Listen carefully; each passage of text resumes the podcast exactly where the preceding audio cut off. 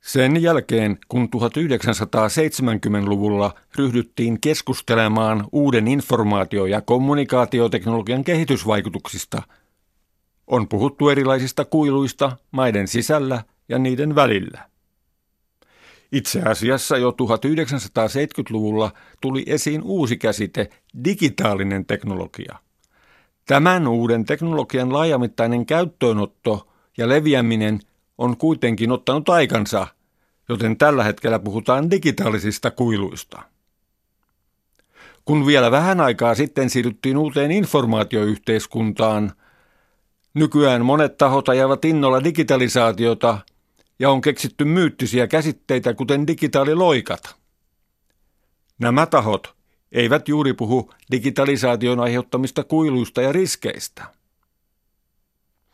Näitä uusia teknologioita on maailmassa kehitetty pohjoisessa, etenkin Yhdysvalloissa, mutta etelän maat ovat yleensä olleet syrjäisiä, vastaanottajia ja sopeutujia. Saksalainen kehityspoliittinen aikakauslehti Entwicklung und Zusammenarbeit on tarkastellut digitalisaation vaikutuksia etelässä teemanumerossaan. Tapansa mukaan ongelmakenttää käsitellään monipuolisesti ja monista eri näkökulmista. Tällä kertaa korostuvat afrikkalaiset näkökulmat.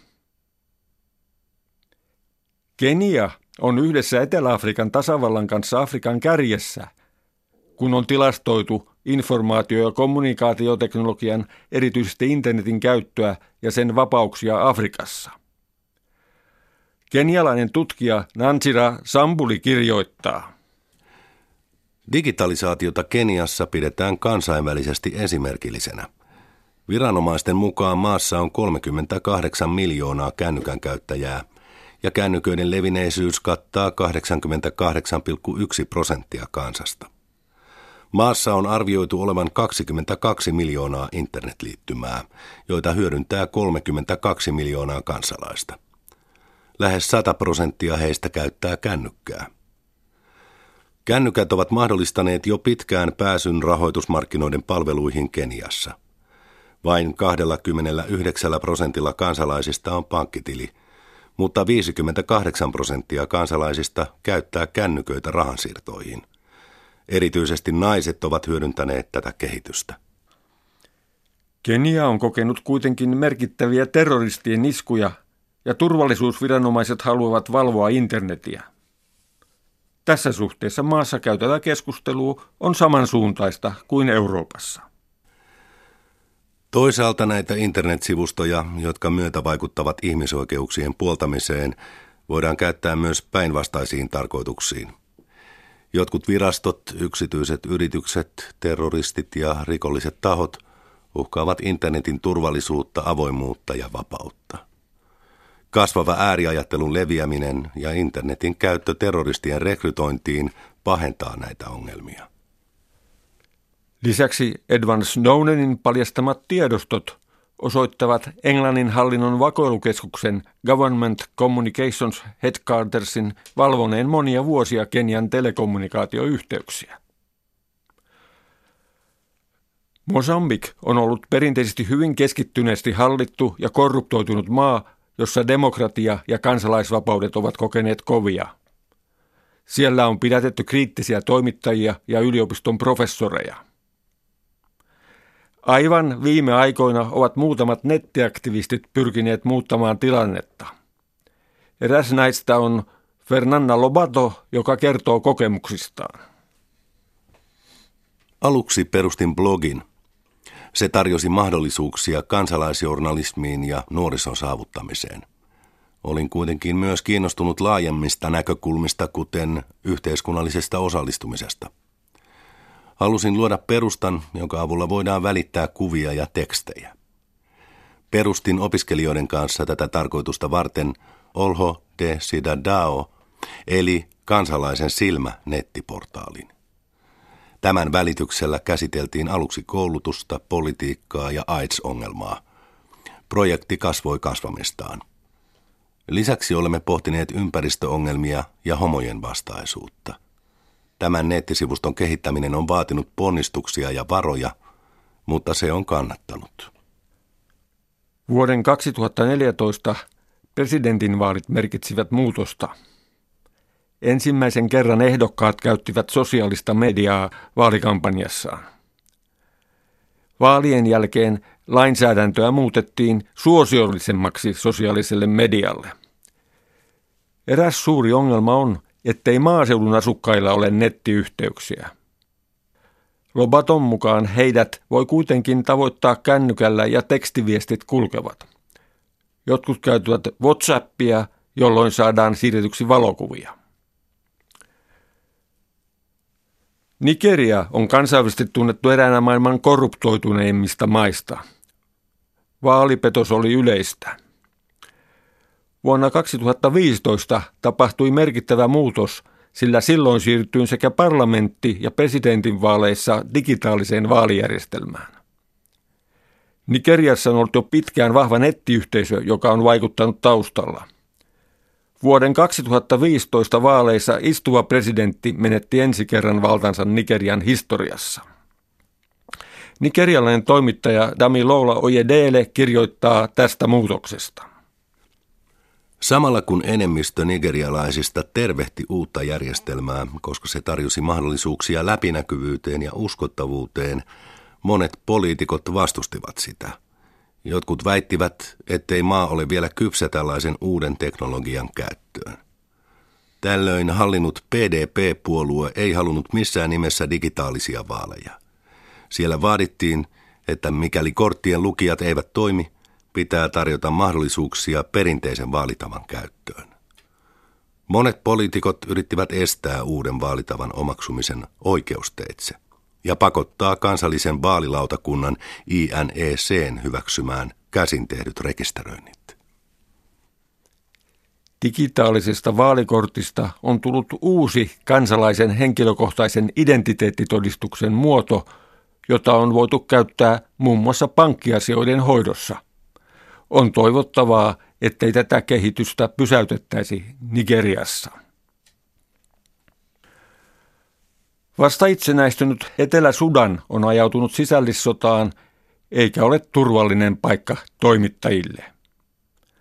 On arvioitu, että ainakin seitsemän toimittajaa murhattiin maassa 2015. Presidentti Salva Kiir on uhannut toimittajia – jotka työskentelevät hänen hallintoaan vastaan. Niinpä maan ulkopuolella nykyään työskentelevät toimittajat ovat yrittäneet kehittää kansainvälisellä tuolla järjestelmää, joka mahdollistaisi raportoinnin maan tapahtumista.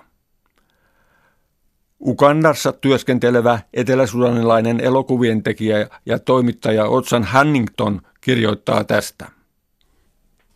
Maanpaossa elävät toimittajat voivat hyödyntää mobile reporting-keinoja. He voivat esimerkiksi työskennellä pakolaisleirissä ja lähettää raporttinsa kaukaisille toimeksiantajille. He voivat käyttää kännykkäänsä kuvaamiseen, äänien rekisteröimiseen ja leikkaamiseen. He voivat kirjoittaa käsikirjoituksia ja laatia raportteja. Intia on etelän maista erityisasemassa – koska siellä on jo pitkään kehitetty taitoja informaatio- ja kommunikaatioteknologiassa ja intialaisia alan asiantuntijoita on noussut johtotehtäviin länsimaisissa alan suuryrityksissä, kuten Nokiassa. Siellä on myös tunnettuja alan kehityksen tutkijoita. Intialainen viestinnän tutkija Daines C. Sarma työskentelee Center for Media Studies-laitoksella New Delhissä. Hän julkaisi viime vuonna Yhdysvalloissa teoksen Intian informaatioteknologian mullistuksesta. Hän kirjoittaa. Hallitus on tehnyt useita eri toimenpiteitä viimeisen 20 vuoden aikana vapauttaakseen informaatio- ja kommunikaatioteknologiaan perustuvaa taloutta. Nykyään intialaisten on mahdollista saada syntymä- ja verotodistuksia, ajokortteja ja muita vastaavia dokumentteja internetin välityksellä. He voivat maksaa veroja ja laskuja elektronisesti sekä päästä netin kautta eläkekassojen tiedostoihin. He voivat saada myös viranomaisten nettisivustojen välityksellä tietoja näiden toiminnasta. Erityinen Direct Benefit Transfer Program antaa tietoa köyhille kansalaisille heidän tileilleen tapahtuvista siirroista. Intian uusi hallitus jatkaa alan kehittämistä. Oikeistolainen BJP, joka tuli Narendra Modin johdolla valtaan toukokuussa 2014, kiinnitti paljon huomiota informaatio- ja kommunikaatioteknologian rooliin maan hallinnossa. Hallitus omaksui iskulauseekseen Digital India. Se on lisäksi käyttänyt sosiaalista mediaa poliittisen propagandansa levittämiseen ja rakentaakseen suosiollista imagoa. Digital India-ohjelmalla on kolme keskeistä tavoitetta. Ensimmäiseksi nopean laajakaistaverkoston rakentaminen, jotta kansalaisten palveluja voidaan parantaa. Toiseksi viranomaisten on tarjottava palvelujaan myös netissä. Kansalaisten kykyä käyttää nettipalveluja on parannettava ja heille on tarjottava pääsy kaikkiin tärkeisiin nettipalveluihin. Intia on kuitenkin jakautunut kaupunkeihin ja maaseutuun, ja juuri suhteessa digitaalisten tuotteiden ja palveluiden saatavuuteen on kasvava kuilu muodostumassa kaupunkien ja maaseudun välille.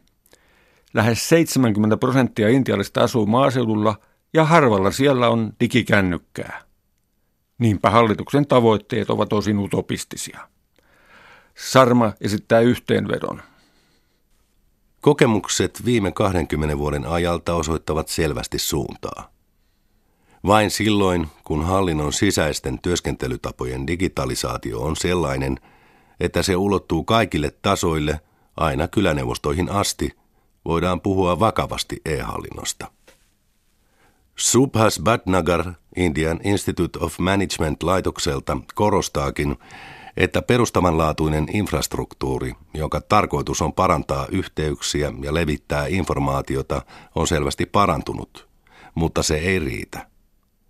Sekä poliittisella että hallinnollisella taholla on tuskin toiveita siitä, että palveluksista tulisi läpinäkyviä ja tehokkaita. Kenian ja Intian tapaukset ovat myös tavallaan relevantteja nykyisen länsimaisen keskustelun suhteen. Täällähän keskustellaan perinteisten työpaikkojen katoamisesta teollisuudessa ja palveluissa. Jotkut puhuvat digitaalisesta pakosta, kun laitteet ja palvelut muuttuvat jatkuvasti.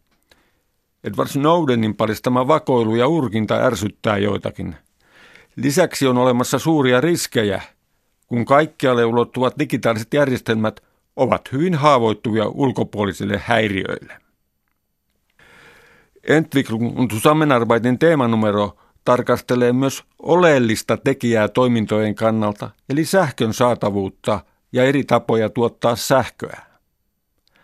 Tätä varten on kehitetty Wikipedian kaltainen Energypedia, josta saa tietoa erilaisista energiaratkaisuista. Erityistä huomioita on kiinnitetty raaka-aineperustaan ja ilmastovaikutuksiin. Lehteen sisältyy myös artikkeleita, joissa pohditaan, miten digitalisaation läpimurtoa tulisi tutkia. Niiden mukaan perinteiset teknologiset ja taloudelliset näkökulmat ovat riittämättömiä ja tarvitaan laajempia tarkastelukulmia. Päätoimittaja Hans Dembowski kritisoi Maailmanpankin tuoretta raporttia digitalisaatiosta monelta kantilta. Hän huomauttaa muun muassa, että sen alussa korostetaan avoimuuden olevan keskeinen digitaalisessa taloudessa, mutta samaan aikaan Kiinasta, joka on sulkenut markkinansa, on tullut alan kansainvälisiä suuryhtiöitä.